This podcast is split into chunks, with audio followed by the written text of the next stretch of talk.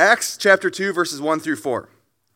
When the day of Pentecost arrived, they were all together in one place. And suddenly there came from heaven a sound like a mighty rushing wind, and it filled the entire house where they were sitting. And divided tongues as of fire appeared to them and rested on each one of them. And they were all filled with the Holy Spirit and began to speak in other tongues as the Spirit gave them utterance. Let's pray. Dear Heavenly Father, God, we thank you for your incredible word. We thank you for this incredible event where your Holy Spirit came and indwelt uh, your followers. God, as this day was a one time event, your Holy Spirit continues on to the world today in the lives of those who follow you. We thank you for that. And as that Holy Spirit that I pray will give power and authority to your words today, we love you and praise you in Jesus' name. Amen. You may be seated. This is an incredible event we read about in Scripture. And honestly, as cool as the video is and, and what the Hollywood's uh, uh, take on it, can you imagine being in that room? I mean, remember, this is a real historic event. Can you imagine being in that room when all of a sudden the Holy Spirit comes and enters? What an incredible, incredible day. What an incredible event. But before we get talking, we talk too much more about uh, this event and what, what that means to us, let's talk a little bit about this day, this day, Pentecost. You see, there are three feasts in, the, uh, in Leviticus 23 that really have a lot of uh, imagery of the coming Jesus. They foreshadow Jesus and his church. First, uh, if you were able to uh, join Clearwater and Chugach Covenant Church a couple weeks ago for our Seder dinner. That was the Passover meal. Passover is, is foreshadowing Jesus as the Lamb of God. And we, we talked about all the symbolism within the meal itself about Jesus and, and what had happened there. And it's pretty incredible stuff. And then you have this next uh, feast. It's called the Feast of First Fruits. And it's, it symbolizes, foreshadows the resurrection of Jesus, who was the first fruits of the resurrection. Because you know what? We have a promise, right? Because Jesus rose from the dead, one day you and I get to as well. Pretty incredible stuff, right? And now we move on to uh, the day of Pentecost. Pentecost, 50. So 50 days after the Feast of First Fruits is the Feast of Pentecost. And this is what happens here it symbolizes or foreshadows the coming of the Holy Spirit and the formation of Christ's church. This is pretty incredible, isn't it? You guys are going to have to talk to me a little bit today. I'll just stay right here on this point until you do. I have a 10 point sermon, so I'm, I'm not kidding. but they're fast points. It'll be like taking a drink from a fire hose. It'll be great. Now, this week, oh, I'm, I'm, I'm skipping ahead. I'm sorry. The Feast of First Fruits, like I said, was a uh, uh, uh, represents or foreshadows the um, the resurrection of Jesus. The Feast of uh, um, Pentecost represents the, the coming uh, of the Holy Spirit for Christ's church and the formation of Christ's church. Now, we have a picture of a couple loaves, I believe, on there. And what they would do at the first, uh, Feast of Pentecost would they have two loaves. Now, Feast of Pentecost, if you were a Jew at the time, it reminded you of the law. It was something that you did, it was, it was the, the coming of the law. But as for Christians, we look at this as, again, the formation of the church. You have two loaves. One for the coming of the Holy Spirit to the Jews, which happened on the day of Pentecost, and then later on to the coming of the Holy Spirit to the Gentiles. So you have two that are really one. Now, some would say that these loaves of bread, they have yeast in them still, symbolic of the sin that's still uh, present in the church. Can I get an amen? Do anybody here still deal with sin? All right, good, because otherwise this is going to be really awkward for me, because I totally do. So um, that's, that's the Pentecost. Uh, like our Lord's death at Calvary, Pentecost was a one time thing. Pentecost was a one time thing. I've had the privilege of, of being in a room or, or being around people or even leading people who come to Christ for the first time and being in the presence as they become filled with the Holy Spirit, but I've yet to see the flaming tongues, but it would be stinking awesome if I did. One time thing, uh, not going to happen anymore. However, the Holy Spirit's still very real and very present with us today. Now, although this week in the AD series that if you watch tonight, you'll see the arrival of the Holy Spirit at Pentecost, which we saw again once, once again on the video here. But, but we need to understand the Holy Spirit wasn't born on the day of Pentecost. The Holy Spirit was, has been around eternally as part of the Godhead. Um, from the beginning, Scripture says the Spirit of God was hovering over the waters, Genesis 1 2. In the Old Testament, we frequently read several accounts of the Holy Spirit, how he would come upon people such as judges and kings and prophets. This day of Pentecost was the Holy Spirit coming to indwell the believers, the followers of Jesus Christ. It wasn't the birth of the Holy Spirit. What happens at Pentecost is the giving of the Holy Spirit to the church of Christ so that she may be able to complete her mission to be witnesses throughout the earth. We've been given the Holy Spirit of God with purpose because we have a mission. On my way here this morning, as I was driving towards the mountains, there's just this beautiful, beautiful scene this morning. I mean, it's just great outside, if you guys weren't already thinking about that. Uh, wonderful day, and I've just had this vision in my head as I was coming here, and uh, just picturing what would it look like? What would it look like if all of Anchorage would fall to her knees and follow Christ? What would it look like if we had a great movement of the Holy Spirit of God in our midst? I'll tell you what, it's something that excites me. And while we're not going to have another day of Pentecost, I do believe we can have several more big movements of the Holy Spirit of God. And who else would like to see that? Who else would like to be a part of a great movement of the Holy Spirit of God? And see hundreds, thousands, maybe tens of thousands come to follow him, just like in the early church. I'm here today talking to you, and Mike comes up and preaches every single week because of this fact. We believe it can happen again. We believe that God is still real. We believe the Holy Spirit is still powerful and can and will do incredible things.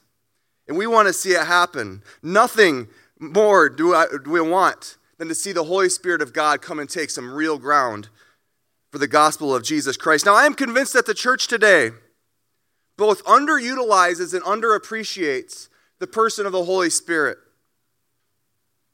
I hope today we, as followers of Jesus, will be filled afresh with confidence in His Holy Spirit. And those of you who have yet to receive this incredible gift will leave changed this morning. That maybe today you may not have the flame of fire on top of your head, but maybe today, this morning, for the first time ever, you will be filled with the Holy Spirit of God and be made into a new creation. According to Pastor George Wood, the Holy Spirit has at least 10 distinct roles. 10 distinct roles or jobs or works. And we're going to go over, those are my 10 points this morning. And we're going to go over that this morning. And again, it's going to be kind of like taking a drink from a fire hose, so kind of hang on tight. We're going to be moving quickly. And I'm going to try to stop moving closer and further away. Sorry, Brian, from this microphone. And once again, I must put the glasses on. You know, this is horrible. I'm not sure when it happened. I'm not that old of a guy. I'm just going to take a moment to lament my age. All of a sudden, I was preaching and I'm going, and you try to move the font, and I'm too old to figure out how to change the font on this stupid thing, so I got to wear. Anyways, 10 works of the Spirit. Number one, the Holy Spirit exalts Jesus. Now we see how Jesus, how, how the Godhead kind of works together. We see Jesus exalts the Father, right? Think of the Lord's Prayer Our Father who art in heaven, hallowed be thy name. Jesus exalts the Father, and in like manner, the Holy Spirit exalts Jesus. Look at John 15, verse 26. It says, But when the Helper comes, speaking of the Holy Spirit, whom I will send to you from the Father, the Spirit of truth, who proceeds from the Father, he will bear witness about me. And in uh, 16, 14, John, same, same uh, book there, Jesus said, He will glorify me, for he will take what is mine and declare it to you. The first role of the Holy Spirit of God is to exalt Jesus, and the rest of these nine have, have something to do with this. It kind of, the rest of these, as this is his primary task, the rest of them are connected. The other nine are connected to his primary task of exalting Jesus Christ. Exalting Jesus Christ. Now, number two, the second distinct work of the Holy Spirit is this the Holy Spirit convicts us. Has anybody here ever fallen under the conviction of the Holy Spirit of God?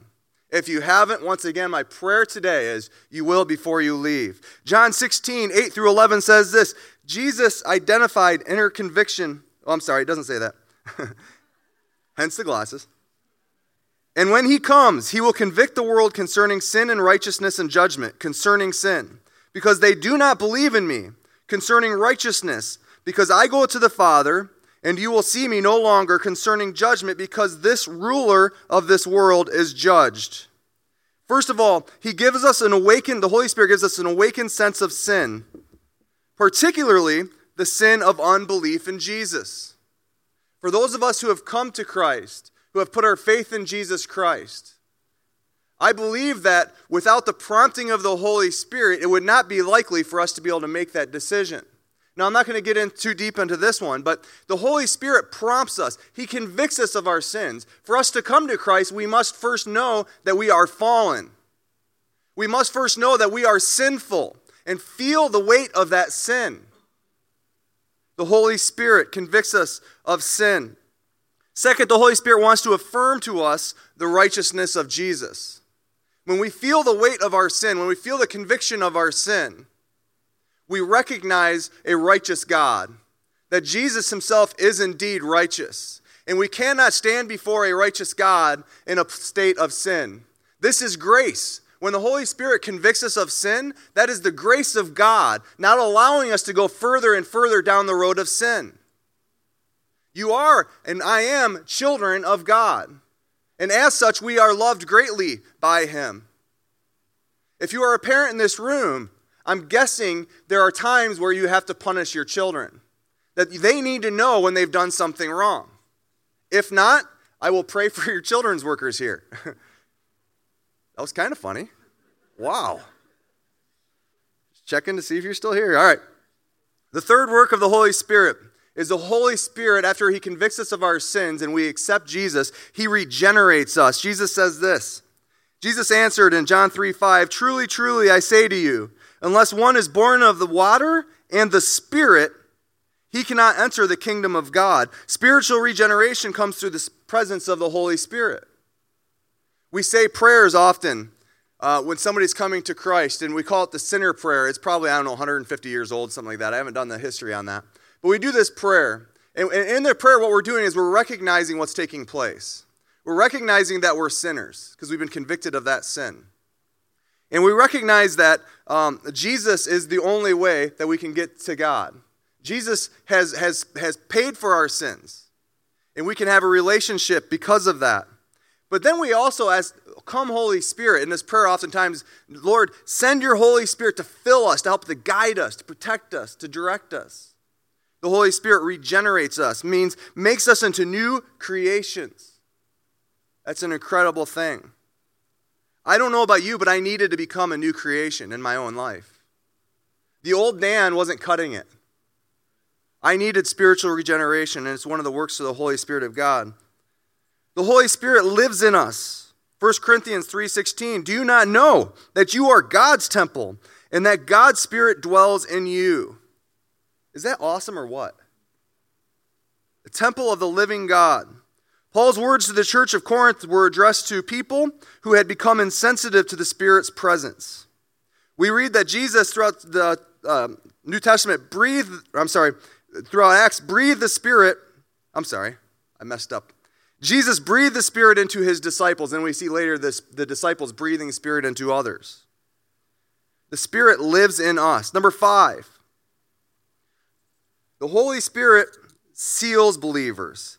Again, Apostle Paul writes this In him you also, when you heard the word of truth, the gospel of your salvation, and believed in him, were sealed with the promised Holy Spirit, who is the guarantee of, your, of our inheritance until we acquire possession of it, to the praise of his glory.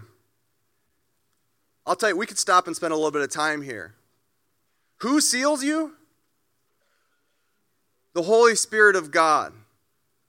Who holds our salvation? Is it us? God holds our salvation. And that's an incredible promise. Friends, if you're anything like me, if it was up to you to hold on to your salvation, you'd drop it all the time. This is an incredible promise. Let's not move past this too quickly.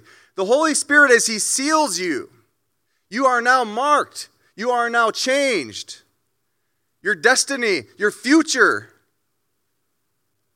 it's an incredible promise that the Holy Spirit seals you, seals the believers. Ephesians um, 4:30 says, "Do not grieve the Holy Spirit of God, with whom you were sealed for the day of redemption." Again, just think about the, the words here and what this means. That you were sealed for the day of redemption. Who's breaking that seal, friends? Let me help you. It's not getting broken. You are sealed for the day of redemption if you are a follower of Jesus Christ. Amen? That's an encouraging thought, at least to me this morning. When you become a believer, God takes his invisible stamp of ownership, the Holy Spirit, and brands your life. His presence in your life is a mark that you belong to God. You belong to God. The sixth work of the Holy Spirit the Holy Spirit guides us. When leading people, again, when I said in a prayer, one of the things I say in a prayer when I'm leading somebody to Christ is send your Holy Spirit to guide us, to guide us, to give us direction in our lives, and He will do that. Acts 8:39 says this, and the Spirit said to Philip, "Go over and join this chariot."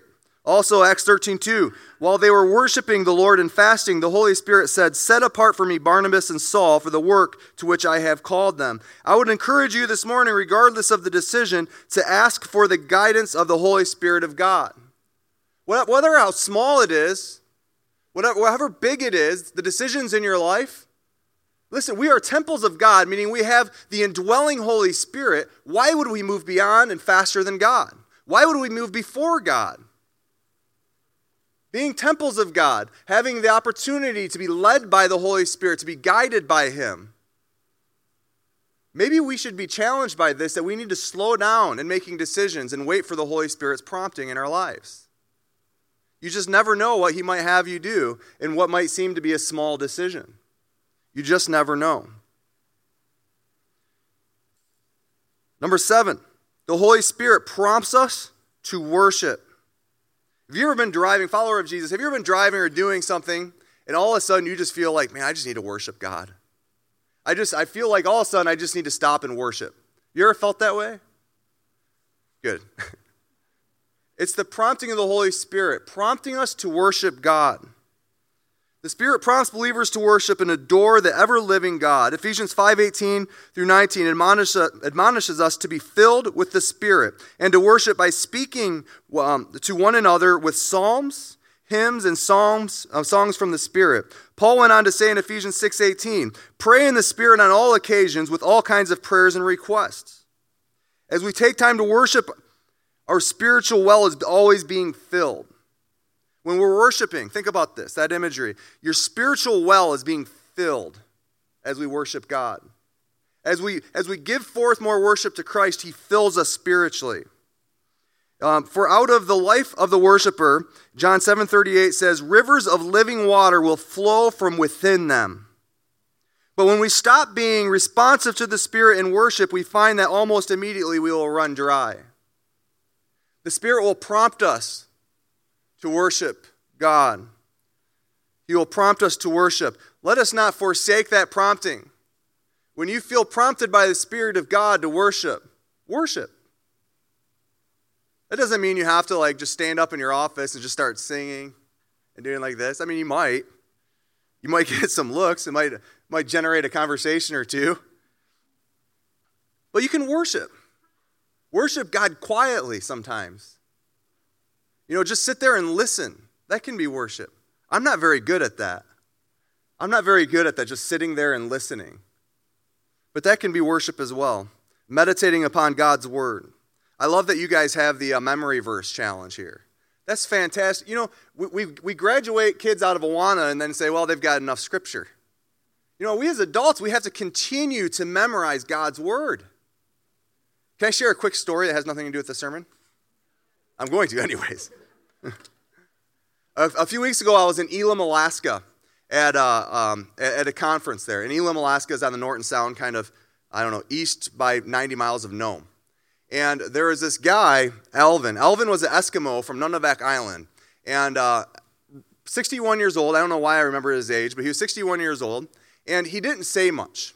If you've ever been to Bush, Alaska, um, oftentimes your elders uh, in the villages are, are slow to speak and they, they don't often say anything but when they talk you need to stop and listen. Alvin was one of these guys. So alvin almost choked to death at, at this dinner. We're talking like we had the aed out. We had to get the kids out of the room. He was blue about to fall out. We we were giving him a heimlich maneuver for like six or seven minutes.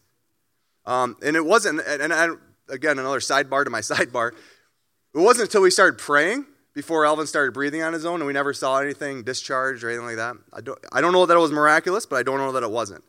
Anyways, Elvin that night, about two hours later, he gets up in front of everybody, all this room full of pastors, and out of this man's mouth just comes scripture after scripture after scripture. I mean, we're Old Testament, New Testament, all tied together, making sense in this cohesive way. And I was so floored and so encouraged that this man, this little Eskimo guy, Alvin, this elder, had saw that it was important enough to memorize scripture to actually go ahead and do it. I mean, it was incredible. It blessed everybody in that room. Elvin, when he was choking, I mean, one of the things several people said was the guy just looked at peace. He just looked at peace. He's just like, well, whatever.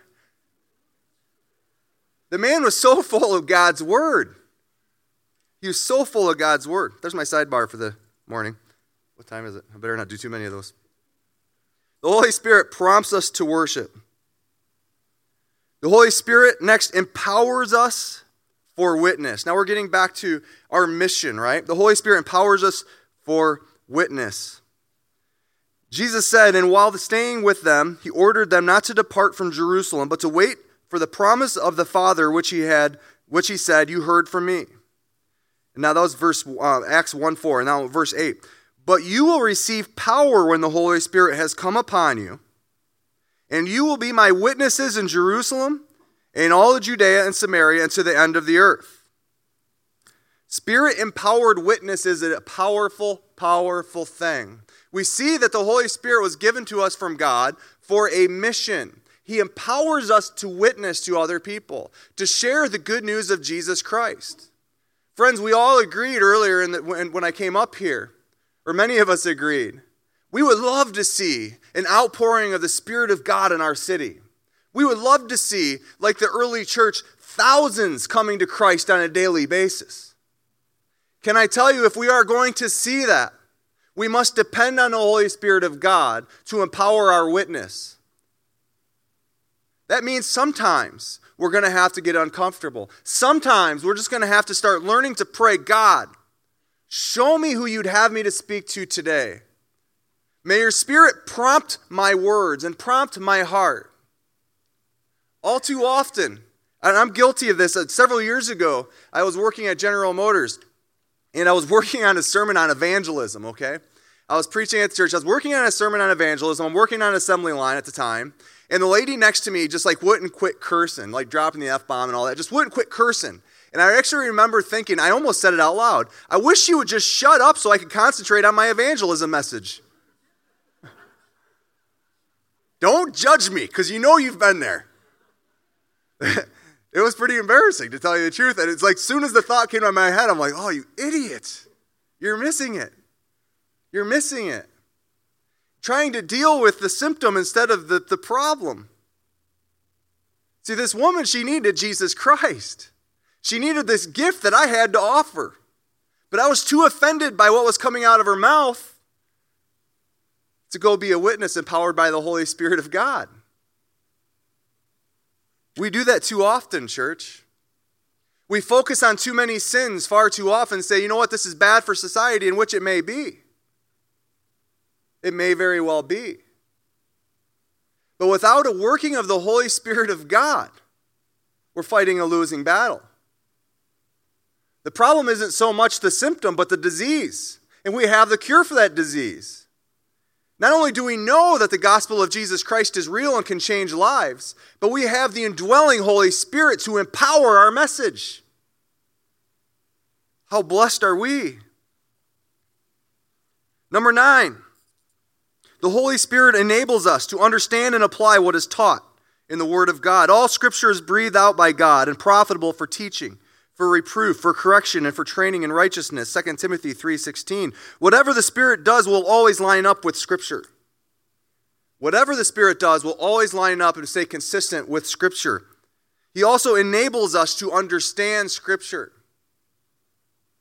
Next time you open your Bible, if you don't already do this, Next time before you sit down and read, ask that the Holy Spirit of God will give you understanding for what you're about to read. That's one of his roles. To open our eyes, to, sh- to show us spiritual truths in God's Word. One of the works of the Holy Spirit is to help us to understand and apply what is taught in Scripture. The Spirit causes us to understand God's Word.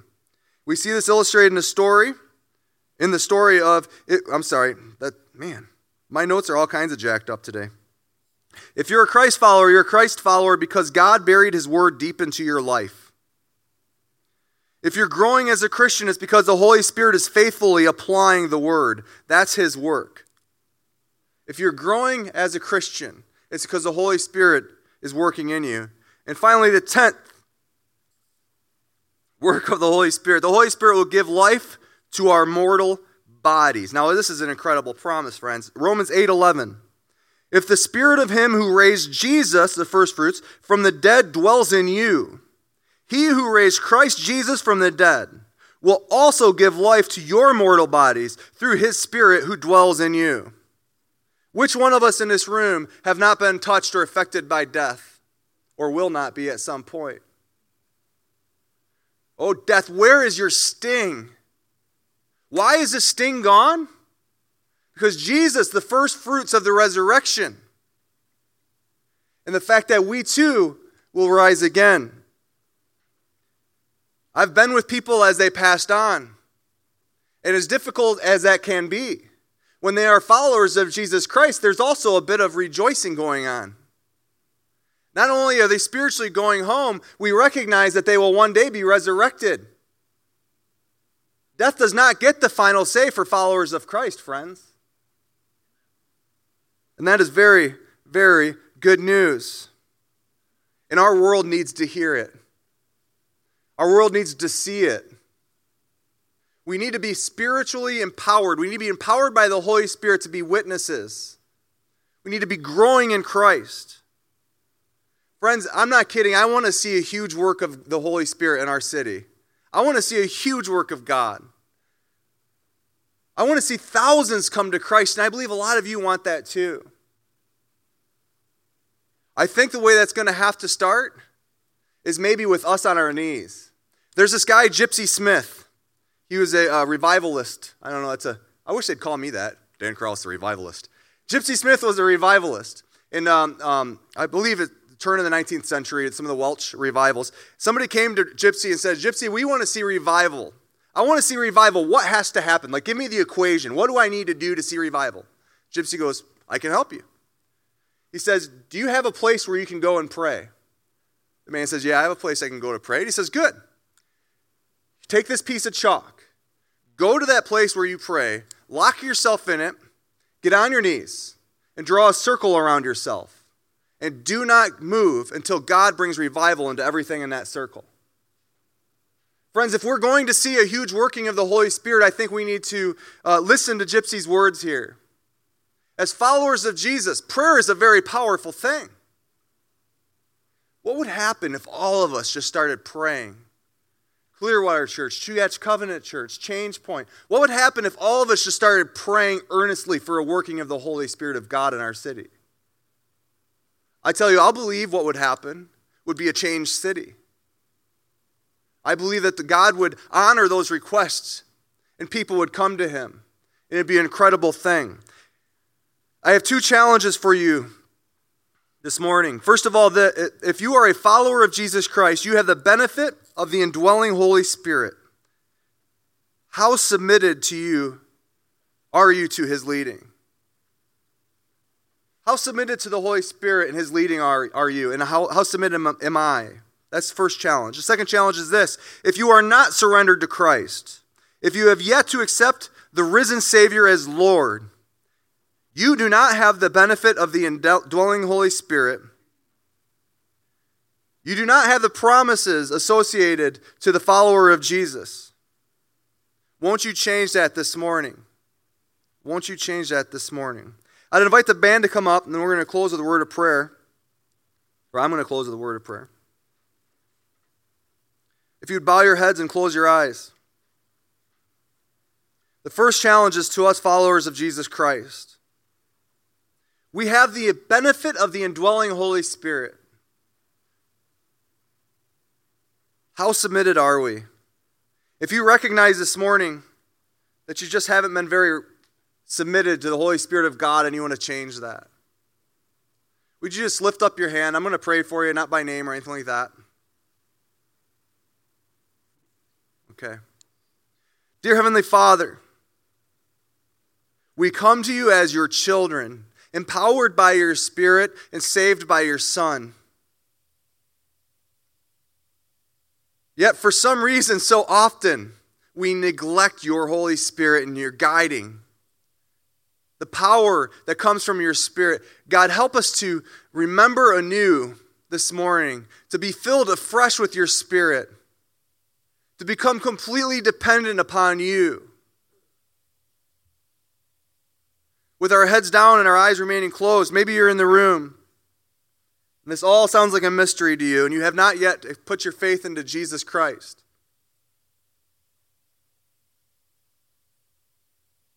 This could be the greatest day of your life if you would just accept Him, if you would just put your faith in Him.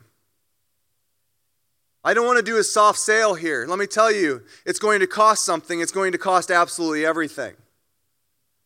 If Jesus is going to be Lord, He's going to be Lord over your entire life, not just Sundays, every day. Can I tell you this as well? It is so, so completely worth it.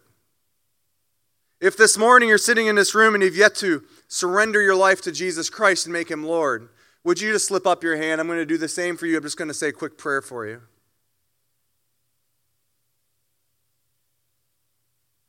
God, what a powerful thing to be in the witness of a working of your Holy Spirit. For the hand that went up this morning, God, I pray. I pray that you become so real. I pray that this commitment will stick. And I rejoice in the newness of life brought to, brought to us from you. God, we love you and praise you. And if this is the morning where you're going to accept Jesus to be your Lord, you can just say a prayer like this silently Dear Heavenly Father, I know that I'm a sinner. I believe that you sent your Son Jesus to come live a perfect life, to die on a cross, and be risen again. I ask that you send your Holy Spirit to come guide me, direct me, and help me to grow in you. God, we thank you again for newness of life. We thank you for your word. We love you and praise you in Jesus' name. Amen.